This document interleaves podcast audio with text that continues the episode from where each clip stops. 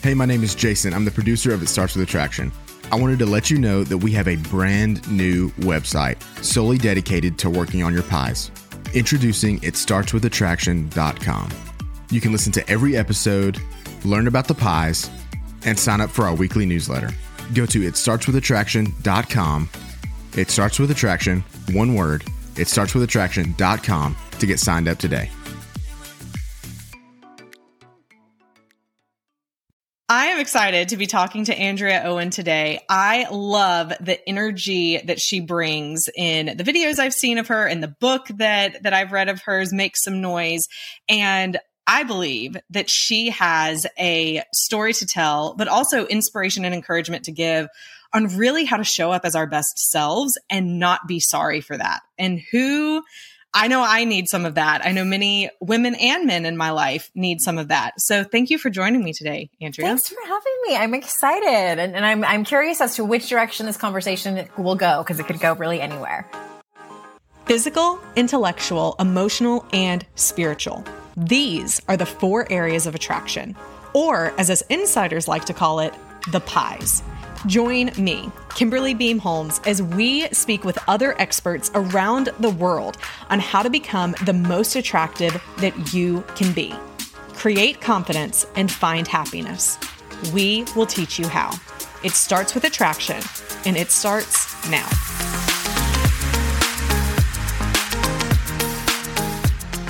People ask me all the time, Kimberly, which area of my pies should I focus on first? And the answer to that question is the one where you need to see the most growth. That is why I have created an attraction assessment. This free assessment is designed to help you learn what areas of attraction you should be working and focusing on first. This will be the foundation of your journey to becoming a more attractive person to your spouse, to your friends and family, but most of all, to yourself. Click the link in the show notes to take the free assessment today. So your book especially makes some noise. A lot of it is very female focused. M- this audience that we're talking to, there's men and women. There's probably about sixty percent women, but there's, you know, forty percent men. So I don't want to lose our men today. I believe there's value for it, but explain to the men and women listening why it's important for both genders to lean into this topic. Mm-hmm. Yes. And so the only reason that I focus my work on women is just because that's sort of the direction that it went in the beginning. I felt like it resonated more with women. And from my own experience, like I experienced the world as someone who identifies as a woman and was socialized that way. And so that's why my, my work goes in that direction. This is not at all to say that, that men don't also need support and help. They do. And, you know, this latest book, I've had, I've had plenty of men email me or send me a message on Instagram and saying, I read your, your book and it helped me so much to understand my wife or my girlfriend mm-hmm. or mm-hmm. the other women in my life. And especially with this book that I, that just came out, Make Some Noise. I talk about the culture that raised us, and that culture affected men negatively as well, uh, especially in their relationships. It's a culture that taught men that their emotions should not be shown, that, you know, they have to be a certain way in order to be valued in our society. And it's, and it's hurtful to them and keeps them in a box as well. However, my work does focus on, on women, but I'll make sure and like, you know, give examples and stuff for both men and men and women. Please don't stop listening, men. Right. Lean in. You'll learn a lot. I know yes. that you will. I know that you will. How did you get into the the work that you're in now of of coaching, of writing the books, of really just having this platform of encouraging people in in their confidence and and to make some noise? Yeah, well, it's funny, kind of funny, not funny. Uh, in two thousand two-ish, I learned about life coaching. So this is when it was way in its infancy and mm-hmm. like really nobody knew what it was. And I can't even remember how I stumbled upon it, but I was, I was married, I was married to someone else at the time. And I remember being on the computer in our bedroom and, and telling him about it. And like, this seems so awesome. Like, I feel like I would be good at this. I've always been, you know, the consummate cheerleader and was a literal cheerleader in my past as well. I think I'd be good at being a life coach, helping people live their best life.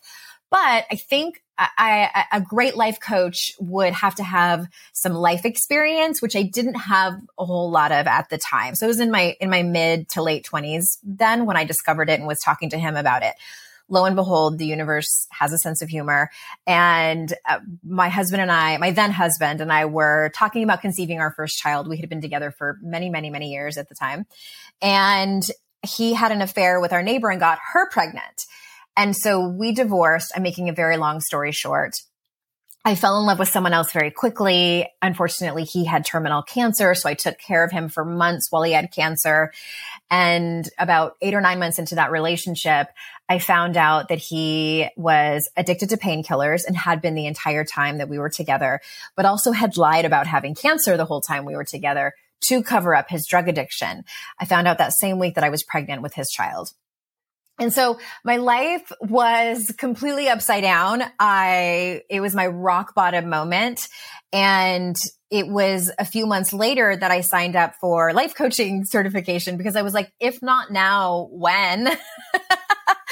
So there was my life experience, and uh, it was not easy. I'm not going to say, you know, my life changed in an instant, but that was really when I threw myself into my own personal development. And of course, it never ends. The journey never ends, but that's really how I got started.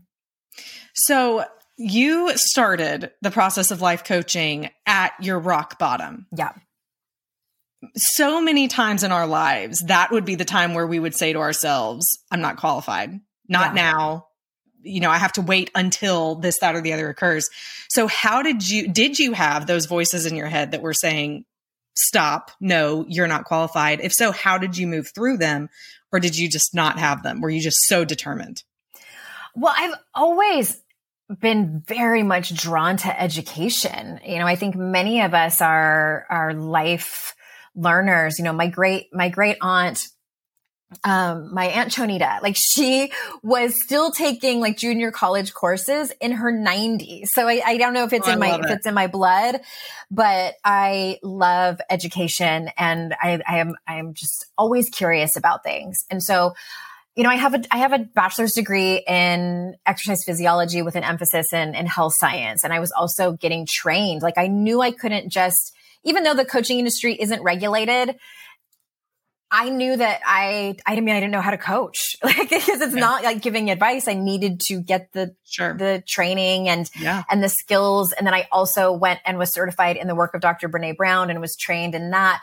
So no, because I always knew that I didn't want to always act like I had everything perfect and together. I never understood that model. It's, it's a very typical therapist model. It's an old model, and which we're starting to get away from. But I, I always knew that, you know, if and when I had clients, I would want them to know that I was not perfect. I don't want anyone putting me on a pedestal. And I'm also very good at compartmentalizing. Like I can, I, it's, it's a self-management skill. Like I can leave my stuff at home at the door when I come in to see clients and be able to compartmentalize and focus on them as my client rather than get caught up in my own stuff. Mm-hmm. Mm-hmm.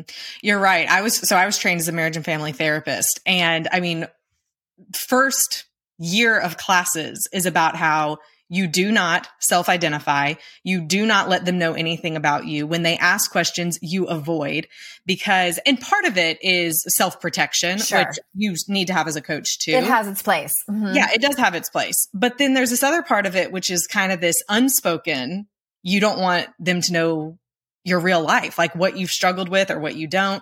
And, and you're right. There is such, I mean, we see it. People connect with those when they realize they understand, right? Because they've been through, they've been through something. And that is, we do need more of that. We absolutely need more of that. It's a tricky balance, right? Because like, mm-hmm. I, I don't know if anyone's ever, probably with a friend, like you share something with a friend that you're struggling with and then they make it about them. Like, no, you have to learn that balance yeah. and, and maybe just share anecdotes. But I remember in therapy in my twenties, I begged my therapist to share something personal about her. And I, I was straightforward and I said, I make up that you have a perfect marriage. because you have so much wisdom and share so many important tools and strategies with me. And she kind of laughed and she said, no, like I still, I have my own therapist. And, and she told, she told me just like a really small story. Uh, she gave me like a little slice of the pie of her life, but even just that was so helpful for me to, to be able to relate to her and understand like we really all have struggles. Mm-hmm. We do. So you've written this book. It it has recently come out, Make Some Noise. It's not your first book, but it's your newest book. Mm-hmm. Why did you decide to write this book? And why did you decide to write it now? Yeah. So I'll answer those backwards. I decided to write it now because I got to a point, you know, I had written two previous personal development books, more specifically women's empowerment books. And twenty sixteen happened, the Me Too movement of twenty seventeen happened. And me, like many women, um, I, like many women, I should say is the proper grammatical term, felt the collective trauma, you know, felt the collective conversation that was happening. And the short, the short story is that I got to a place where I knew in my heart that I could not write another personal development book for women, especially, without talking about the elephant in the room. And that is our culture. I'm obsessed with getting to the root of the problem. Like I want like, like, let's, let's yeah, find a solution, the, the shortest and easiest way there. And so, and I would get a lot of women, I'm sure you do too in your practice, who, who ask me like, why do I do this? Where does this come from? And I, I found myself answering it by saying, well, some of it is the way you're wired. You know, we're all wired differently. Some of us have neurodivergence, you know, mental health struggles. Um, a lot of it comes from your family of origin. And also a lot of it comes from the culture that raised us, because our parents were raised by the culture. You know, like none of us can escape it. And so I, I had to point out all of these things that, um, that can truly cause harm to us. And, and even, you know, the, the more the intersections too, depending on your, your race, your sexuality, um, the, your class, like all these other factors matter when it comes to our own empowerment, and they need to be named. And, and we need to figure out how to, how to simultaneously live in the culture as well as move past many of the ways that we are being held back. So there's essentially fifteen things, but you've broken them into things to start doing and things to stop doing. You would say that differently. There might Which be a, a four-letter word in there. I will. I love. I love. Um, but it, as I was reading through them, it it resonated. Right? Like even in your chapter one of start taking up some damn space. I was in a yoga class a couple of years ago, and this is, this is exactly what triggered in my memory when, when I read this. And I remember the teacher at the end in Savasana where like, you know, you get all cozy, you're supposed to like spread out your arms and your legs, but you never really do it that much because like you're laying on a mat. And she said, take up space, stop being small. And I thought, what a strange thing to say. Like, why did she say that? And she just really harped on that, you know, y- you are allowed to stretch out wide. You are allowed to take up space here and in your life. And so when I read through that chapter, which I want you to, to talk about, why is that, for, first of all, why is that chapter one? Mm-hmm. And why did you make, why is that so important to you as a starting ground that we need to realize that we're allowed to take up space? Yes, there was a specific reason it was chapter one. Originally, chapter nine was going to be the opening chapter. And that chapter is about, you know, the brainwashing that we all got. And my editor and I both realized that it was a little bit too intense for it to be the opening chapter. Uh, I think that it, it could have gone either way, but we really had to think about the people who read the first chapter of a book and decide to either keep reading or say it's not for me. And, and we were a little bit worried that, again, it was a little too intense. So take up space is a term that's been thrown around a lot in our, in our spaces in personal development. And I wanted to not just tell people to do it, but talk about like, what does it actually look like? And I, I break that down in the chapter, but the reason I think it, it probably resonates with so many people, because whether we're conscious of this or not, we have from a young age, and when I say we, I mean everyone, we've had specific social programming that has been handed down to us, whether it's, it's explicit or implicit. And, you know, for, especially for little girls, we are typically taught that we are valued more and we are a good girl when we are quiet, when we are polite, when we are always nice, always nice, even when people are not nice to us, that um, we are to be accommodating. And we are to put everyone else's comfort before our own. Make sure that everyone's feelings and, and comfort is our top priority. And I'm not saying that those are bad things, right? I'm not at all telling people to like go out and push people around and flip tables and flip off your boss and screw them. Like, no. What I want the reader to do and everyone listening is just think about like where that conditioning holds you back. And if nothing else, I just want people to get curious. And, and for the men listening, you have been socially programmed as well. And perhaps your social programming looks a specific way in terms of gender roles. And you find yourself arguing, you know, if you're in a heterosexual relationship, you're arguing with your partner. Um, maybe your social programming has told you that you are valued more um, if you make a certain amount of money, if you have a certain status, if you are a certain height, if you don't lose your hair. Like there's there's so many things where there's crossover, and I don't want to leave anyone out of the conversation. So it, my bottom line is is to think about what your conditioning has taught you and where it's holding you back. Mm-hmm. You also further break it down, uh, taking up space. I think you were alluding to this earlier.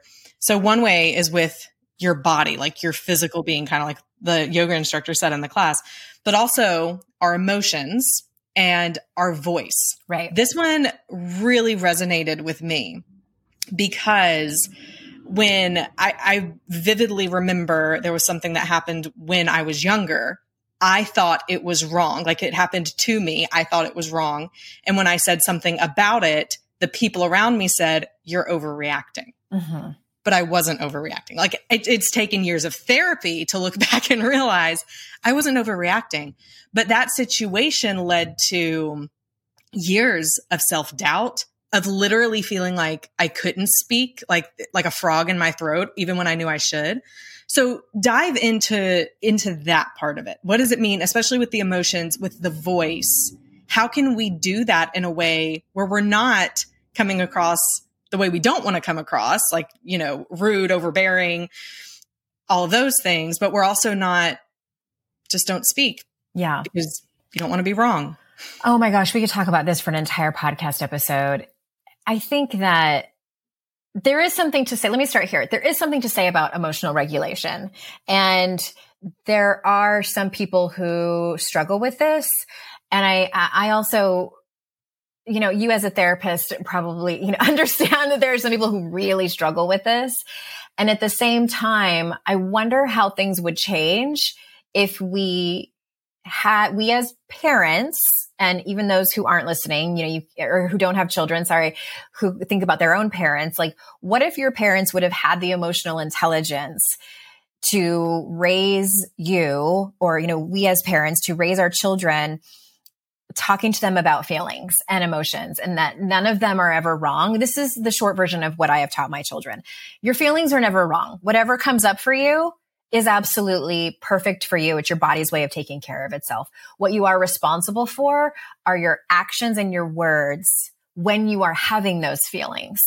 It's your behavior that stems from those feelings that you're responsible for. We don't always act the way that we should. And when we don't, we have to clean that up sometimes. So that sometimes means like apologizing if we slam the door in someone's face because we're angry and things like that. So emotional intelligence and just like emotional literacy, like not even intelligence. Can we just start with emotional literacy? That's the, the, the kind of the starting point. And, and I think that some of us, like I might jump in the deep end here for a second. Some of us need to grieve that we didn't have that in our childhood. And that we have grown up with these very strong beliefs about what it means to be emotional, what it means to quote unquote, mm-hmm. be strong. Mm-hmm. And, you know, hyper independence and, and things like that. So I kind of lost track of what your question was, Kimberly. like, Talking about topic. Taking up space yeah. with the emotions, with our voice, voicing yes. the emotions or needs that we have. So I th- this topic can be so layered and heavy for people. Mm-hmm. I don't want to like jump from A to Z and just tell people, yes, speak up. Yes, take up space with your body. And all of, of course, all of those things. And I think for many people, it needs to start with grieving what they didn't get as a child, or trying to have self-compassion for themselves if they've realized they haven't been talking about this with their children, whether they're young or grown, in a, in a way that they that they really truly wanted to. They just didn't have the, the skills and the tools. It also, one thing I I talk about a lot in the book is is the skill of curiosity. And it's not necessarily about taking massive action, even that goes against everything I've been taught as a life coach, but it is absolutely taking action when you're just getting curious about, you know, how you view your emotions, how you do or do not speak up, how you do or do not set boundaries. Like, what's going on with that? Why do you think that is? Um, what, what do you think might happen if you take up space with your voice or your opinion? So it's just, you know, ask a question in the beginning of the book, and I pepper it throughout of, uh, to ask yourself, what is my conditioning versus what is my truth?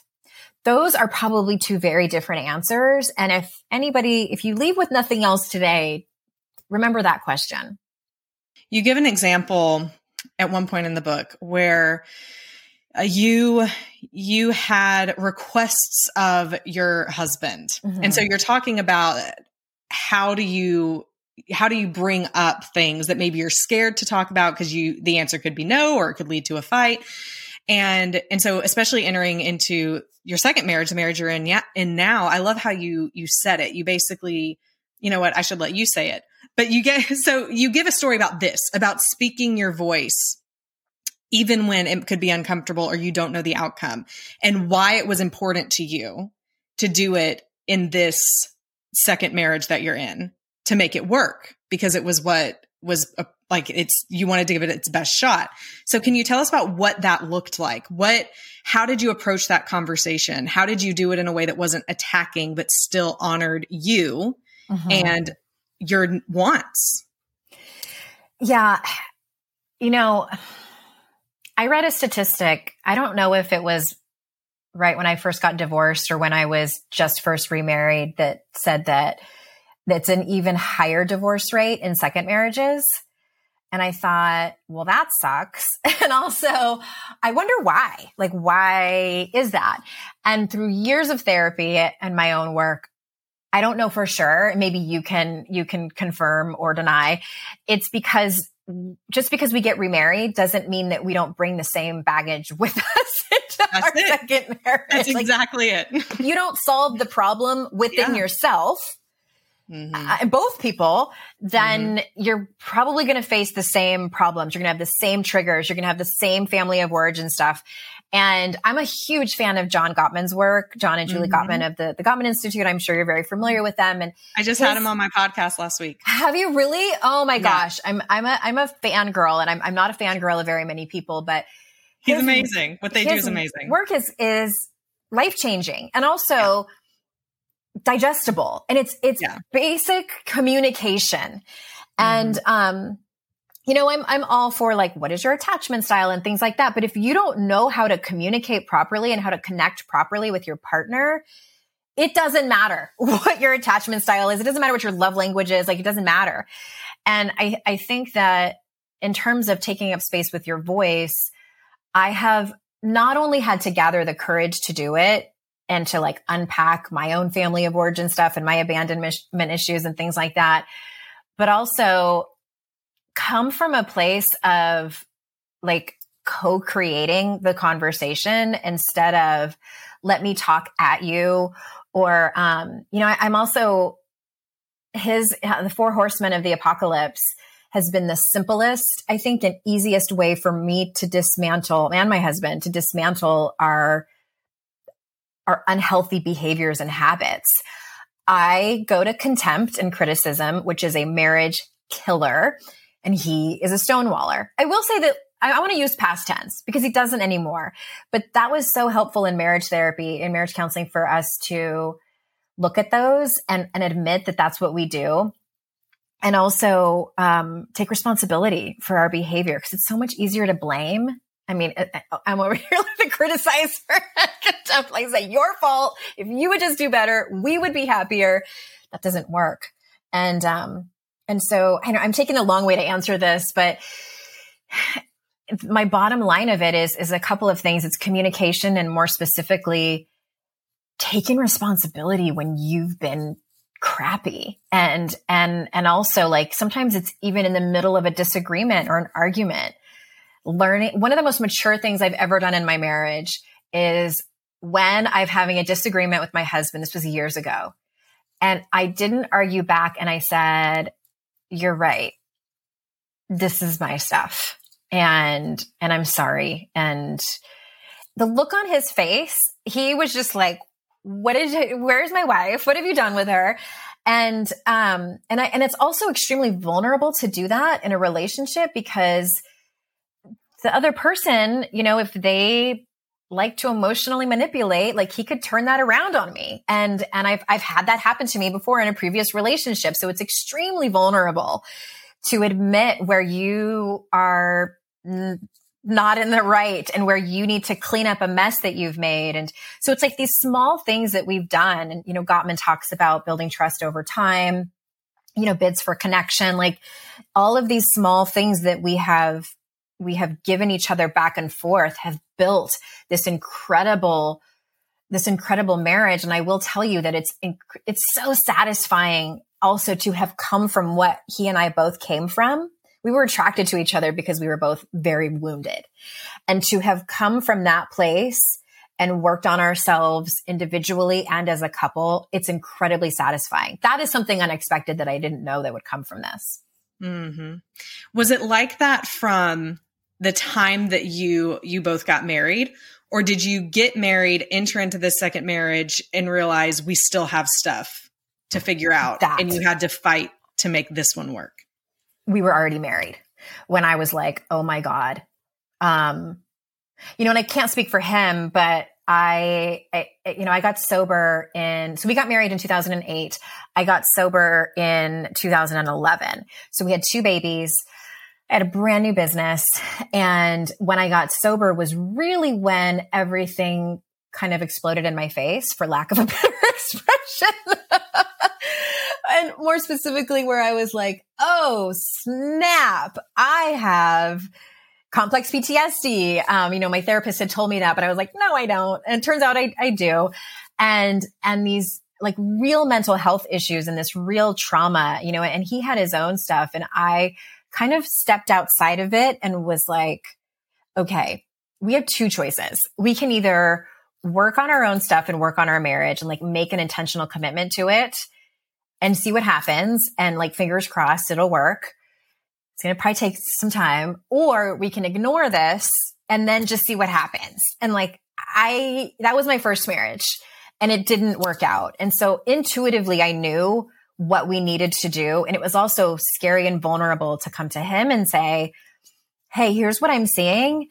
Um, I would really love for you to come with me on this journey. And what do you think? You know? It was also hard for him because I work in this industry. And, you know, he told me, he's like, it can be intimidating when, when I don't know the, the lingo and the jargon. And, um, I also have a lot of energy, and, and we're different in that way. And so we have had to, you know, I know that vulnerability, the term gets thrown around so much, but it's very different when you and I are having this conversation and talking about it, and when you're really in it in your marriage, because it can, it can, and for the sake of sounding dramatic, it can sometimes feel so scary. Like, you feel like, am I dying? Like, is this, am I going to survive this? Like, our brains are very interesting in that way, and that fear response, and um, our nervous system can kind of go haywire. And, and the reason that I'm being that honest is because that's my truth. And I, I don't know that many people that talk about it like that. And um, yeah, yeah, it's hard. Yeah. And that, that fear response is what can stop us before we even get started, because it's, what are they going to say back? Are, are they going to agree? You know, we, uh, several months ago, my husband and I had a super vulnerable conversation about, uh, just where our intimacy was now. And like, we've been married eleven years. You would think that com- you would think that conversation is easy eleven years in, but when you haven't talked about it in a while, it's like, where's he going to be? Like, where am I? Where, you know, how am well, I going like to respond? You're a different person than you were eleven years ago. Yeah, no, that's so true too. And so, yes, you're right. Like, the fear of it can, can stop you before you even get started. But then when you're, it can also be so freeing on the other side of it, when you've said it and, and there's been the response, even if it's not the response you were looking for, if it's just a response of, I hear you and I see you and let's work through this. It's like, okay, we don't have to have an answer right now. Yeah, exactly. I, I love that you shared that. And it reminded me of something that just happened a few days ago between me and my husband. And, and I think over time you learn how to, um, how to have these conversations and also ask for what you need. Because mm-hmm. one thing that I've learned about communication is that we all are loved, feel loved and supported in a certain way. And our partner cannot read our mind. And sometimes we don't even know what that is until maybe they do the opposite. And then we're like, that's not it. And so, and you have to have that dialogue open as well. And so um, the other night I shared something super vulnerable uh, about my mental health. And I had, I had kind of been procrastinating on telling him. And I, I told my best friend, and, and I was like, I really need to, you know, clue my husband in on this. And I, what I do now is I preface the conversation with how I want to be supported. So I'll mm-hmm. say something like, I'm, I'm about to tell you something big. Mm-hmm. And I need you to just listen and make eye contact with me. And like, I'm not specific. Yeah. Because like, I need your undivided attention because I feel like I'm like ripping my heart out and handing it to you. Mm-hmm. So, um, here's what I need you to do. And, and I said, I'm probably going to cry because that can be a trigger for him. And, and like, he, he starts to not listen and just want to like solve the problem by having me stop crying. And so I, if I tell him ahead of time, he can brace himself for it and listen better. And so I'm like, I'm probably going to cry. And then as soon as I'm done, I'm going to get in the shower. And I'll, I'll tell you in a minute why I decided to do that. And I told him ahead of time. So I tell him the thing. I talked for a solid ten minutes and then I pause and he's looking very concerned over there. And then I just kind of like wiped my face and I'm like, that's about it. I'm going to go hop in the shower. And the reason that I did that is because as soon as I was done talking, he looked a little fragile because he's, he's a digester. Like, he needs time to think and like mull over and really process. I'm the opposite. I am like, I can keep talking. Like, I want to talk about it now. Also, my default is to take care of other people's feelings. I do it with my parents. Um, it's my role. I don't know if it's because I'm the youngest child or what, but I will, and it's a way for me to run away from my feelings. So by me just like saying, I'll be back, I'm gonna go take a shower and, and come back. It was a way for me to take care of myself by being with my own feelings as well as not shifting to take care of his. Does that make sense? A hundred percent.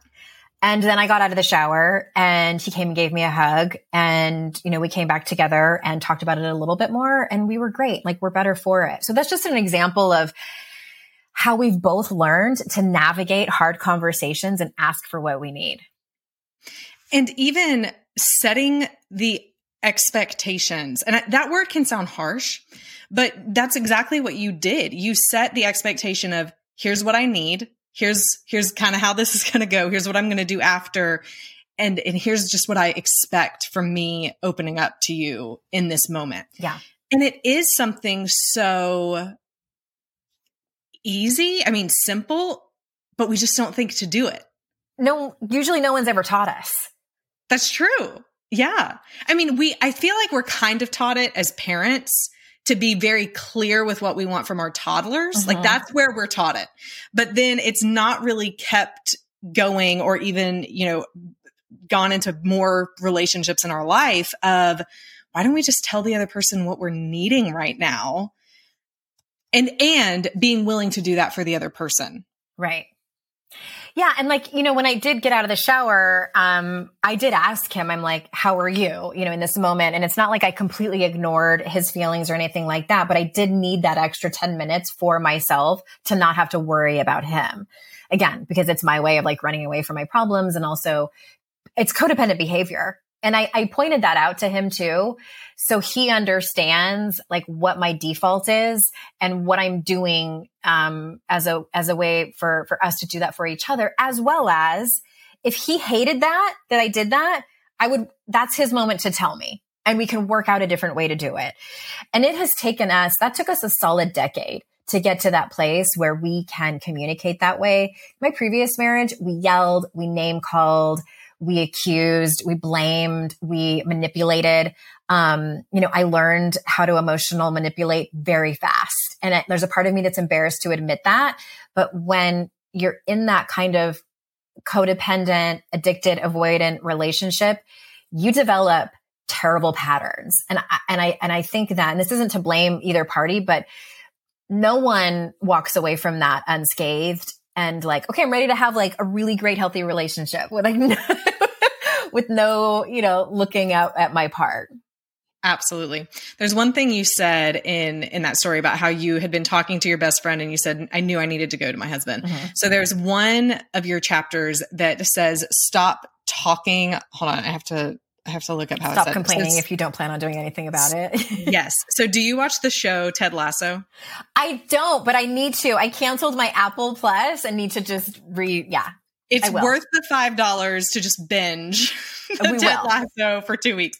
So there's, there's just one scene where one of the characters in it, she said one time, stop auditioning your complaints. And I said, pause it, rewind. Like I have to hear that again.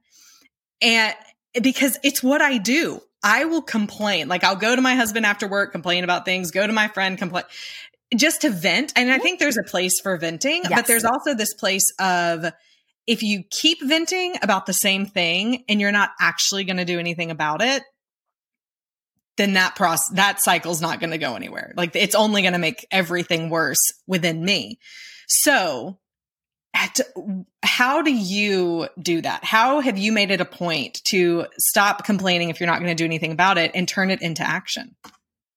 I think I've been using that expression for so many years that I don't even really need to catch myself anymore. I mean, there are some things that I complain about, you know, like this is probably too much information, but I, I live there. I'm forty-six and now like my periods are really irregular suddenly. So like, I'm going to complain about that. It's just like, like it's small yeah. minor inconveniences like are one thing, right. You know, the story that I tell in the book is, is a big one. And it's, and it's about sometimes when we're complaining about bigger things, there's either a hard conversation that needs to happen or a boundary that needs to happen. And those are basically, you know, they're very, very similar things. Um, but that's typically what we're afraid of because we either don't have the skills to do it. We're afraid of um, hard, you know, I always say like, you're, it's not that you're just afraid of con- confrontation and conflict. Like everyone is like the only people who aren't are legitimate, like sociopaths. You're afraid of having a hard conversation because it's super uncomfortable and vulnerable and there's, there's no certain outcome of it. And that's why we keep complaining because it feels like we're doing something. It feels like we're taking action and, and we're not. And, um, it, it also like, I don't want to be dismissive about having to learn the skills of, of having a boundary or a hard conversation. That's not something I take lightly or tell anybody to walk into cold. Mm-hmm. How do you define what a boundary is? So a boundary is, is very specific about a certain behavior that someone is doing that is not okay with you anymore. Maybe it was never okay and you just didn't say anything. Uh, and also uh, uh, there, the difference between a hard conversation and a boundary is that a, a boundary will lay out some kind of sort of like, you know, line in the sand and say like, if this behavior keeps continuing, here is the consequence. Either, you know, I can't be in this friendship with you anymore. Um, you can't come over to my house for dinner if you keep getting drunk every time and driving home or, or something like that. I think the hardest part of the boundary isn't the conversation itself. It's the follow through on what you said is going to be the consequence. Yeah. The boundary conversation is so essential. And it's something where maybe you've seen this in in your own life or with the people that you work with. I've seen it a lot in the, in my own life and the people that I work with, where there have been times where I'll want to set a boundary. I call it a boundary. It's not a boundary. It's a punishment. I'm trying to punish another person just because I didn't like what they did. Yeah. And that so too. That has been for me, like the, that is, those are two huge, two different things. This isn't a boundary isn't about punishing someone else because you didn't like what they did. It's about protecting yourself from an action or behavior that is negatively hurting or affecting you. Yeah. And, and maybe what was more necessary was a hard conversation. Yeah. And saying, because right. sometimes that's where it starts. It starts with a hard conversation, you expressing to that person that um, you didn't like what they did. And a lot of times that's what we do in our marriages is we, we have hard conversations. Like, um, you know, my husband who, who will always listen to me and he also jumps to fix things. So I would say hard conversation would say, I know how much you love me and that you support me. And I know every time you do this, it's because you love me. But when you immediately jump to a solution, when I am coming to you about something, that that's not what I need. Like, do you think you could do this instead? So I'm not giving him like a, if you keep doing this, I'm going to leave you, or I'm going to stop sharing things with you. That would be a boundary. But um, it's just, it's a hard conversation. Mm. Do you think sometimes we need to set boundaries with ourselves? A hundred percent. Yeah. Absolutely. As a former addict, yes. Yeah. So first of all, congratulations on being sober for ten years. That's fantastic. ten years from alcohol and fourteen for love addiction and codependency. That's fantastic. Thank you. So what are some, if you mind sharing, if you don't mind sharing, what are some of those boundaries that you've set so that you don't fall back into those habits, those patterns? I constantly tell on myself. So I'll give you an example. Um, and there's a saying in twelve-step programs that says, like, we always know when we're using, or we always know when, like, our intention is to use. And, and so it goes in alignment with that. So I, I've struggled in the past with love addiction, and very, very short definition of that is, is instead, like, imagine somebody who uses drugs and alcohol as their high and as their way to escape from life. I used love and relationships and sometimes sex. And, um, I'm very attached, uh, attachment style, anxious attachment style. And so my dad died in twenty sixteen, and this man that I'm friends with on Facebook, and we hardly ever talk or comment on each other's stuff. We had a pretty intense but short relationship in our twenties.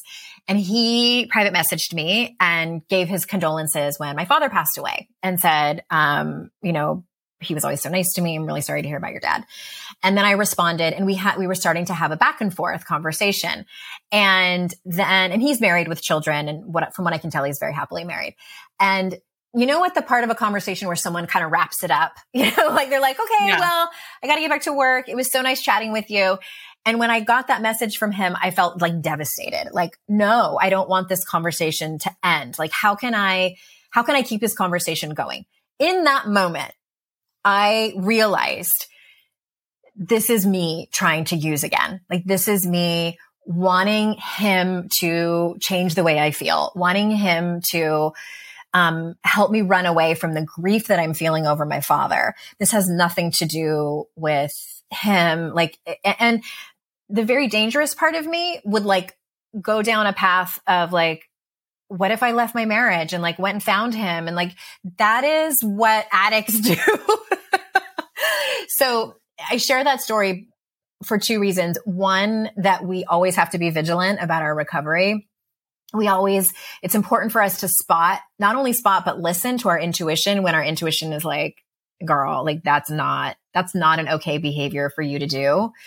And, and, and follow that. And so I stopped messaging him, and I'm like, okay, put it down, delete Messenger from your phone if you have to, like, yeah. um, and so, and I haven't spoken to him since, and that was five years ago. So it, it's, it's, examples like that, where it just really trusting my gut when it tells me this is not okay. Yeah. I loved, I loved that part of the book too. Have you read the book, How We, it's either How We Choose or How We Decide by Jonah Lehrer? I haven't. So it talks, it, it's a lot about how your the mind works, like neuropsychology, all of the fun stuff. But in it, he has this chapter about why trusting our gut is actually psychological. I mean, it actually is there. It's a bunch of things happening subconsciously. We don't realize putting things together that is then giving us that feeling, that gut feeling, that intuition. And so it's not as frou-frou as people claim for it to be. It really is mostly grounded in your neurocognition and the way that things are actually firing. I believe that. Yeah. Mm-hmm. Yeah, because there's just so much we're taking in that's connecting and leading us to that, even if we can't explain fully why we're having that feeling or or trusting our gut. I believe so I, it because the more yeah. we practice it, like, I mean, neuro, we know about neural pathways. We know how, you know, connections are made. And the the more we practice something, the more those kind of neural highways become more permanent instead of just temporary. It's like, it's not that different from learning how to tie your shoe and, and or learning how to do like a burpee versus like learning when you are going off the deep end and private messaging an ex-boyfriend. it's, it's similar. Right. And, and it's a muscle for, you know, not, not the perfect term, but it's, I be- totally believe that, that it's more than just like woo woo, you know, airy fairy gases and spirit happening in our body. Yeah. The other boundaries I was thinking of setting with myself, and this is coming from what I'm struggle or what I struggle with is, you know, when someone emails me and says, you know, what time are you, or we need to meet about X, what time are you available? Or when they're texting me something, I don't have to respond then. Right. They're not even asking me to respond then, but there's this, this something inside of me that says, well, I have to do it now. And then I can start getting angry and resentful and like, gosh, everyone just wants my time. But I haven't even set the boundary with myself of, I don't have to check my email. I don't have to respond right now. I'm putting that on myself. Yeah. Yeah. I think that's both, um, societal conditioning that we've received, you know, to be accommodating to people, as well as our culture. You know, we live in a, in a culture now that there are so many different ways to get a hold of people, people that we, we typically didn't have access to before. You can private message someone and Voxer and texting and, and, oh God, the, the ways are endless. And I have also have had to learn to do that. And what's helped me is to, to have boundaries with my clients. And, um, and that helps me have boundaries with everybody else. I love it. I could talk to you for hours. Same. Because if I didn't have a client in five minutes, I would say right? like, no, let's keep talking. Right. So I highly recommend people. I mean, this, we haven't even really, we've touched on some things in the book, but we've just talked a lot about life and, and how we cope with things. And, and you've shared amazing things. So thank you for being so open and, and vulnerable and transparent with the audience. Tell us how our audience can connect with you, how they can get your book, and your favorite Peloton instructor. Ooh, okay. So um, probably easiest way to get a hold of me is andrea owen dot com. I also have a free workbook that coincides with the book. If anybody is interested in it, it's andrea owen dot com slash M S N. And I also have a podcast called Make Some Noise that where I interview experts and, and do all kinds of fun and great things over there. So I, I'm slightly biased because Jess King and I are friends in real life. So she is my favorite instructor. I love her E D M rides, but also like, yeah. You want to be entertained, take a class with Cody Rigsby. Like always. Oh, I haven't done Cody Rigsby yet. He's on Dancing with the Stars too. So. Oh, that's what, okay. That's where I've heard him. His name. I love Allie Love. Okay. I like her too a lot. Yeah. She's my girl. I, I also love Tunde, and it's so hard to narrow it down. And Alex Toussaint's um, Club Bangers ride reminds me of like going out to the club twenty years ago. And those oh are fun. Gosh. I love it. I love it. I love it. Thank you so much, Andrea. Everyone, check out Make Some Noise. Go visit her, follow her on Instagram, go to the website, all the things. Thank you so much, Andrea. Thank you so much. Bye, everyone. Friends, I hope you enjoyed today's show. Remember to follow It Starts With Attraction anywhere you listen to podcasts and leave us a review. The more positive reviews we get, the more positive change we can make for relationships and for individuals around the world. For show notes, updates, and the opportunity to join our email list for encouraging weekly strategies for you to become the best that you can be in all areas of your pies, go to pies university dot com. Again, that is pies university dot com. Keep working on your pies and always remember, it starts with attraction. If you could rate yourself on a one to ten, ten being extremely confident and one being confidence has fallen out the floor, you don't even know where it is, you can't see it, you can't find it, what number would you be? If you didn't score a perfect ten, that doesn't mean that something is wrong with you. It just means that there are areas for improvement. Research suggests that like attracts like. That's why I created the Best Self Course, a thirty-day online course designed to help you completely reset everything you thought you knew about attraction, tell you the truth about what real attraction is, help determine your goals, and most of all, achieve them. Click the link to join the course now. It is guaranteed that if you go through this course and apply the principles that I will teach you, then you will see dramatic change in your confidence levels, in how you feel about yourself, and how you show up in your relationships with other people, and become the best version of yourself. This is not a quick fix. This is a sustainable, long-term self-evaluation accompanied by an action plan to help you get back on track and live the life that you want. You work on yourself for you. When we work on our pies, it doesn't just help us become more attractive individuals. It helps us realize that we have worth, that we have value. And as a result, our confidence increases. Our self-esteem goes up. We begin to actually believe in ourselves and realize that we have worth. That is why I created this course, to show you that you matter, that you are valued, and that you can be doing things right now in your life to treat yourself that way, but also to show others that same sort of grace and kindness and confidence in your life. By completing this course, you will become more attractive to those around you, have better relationships with friends and family, become a better person within your career and occupation, find purpose and fulfillment in your life, and so much more. This is not a diet. This is not a workout routine. This is not a trending fad. This is an action plan to bring real life change. Get the first lesson for free when you sign up today. Click the link below to join now.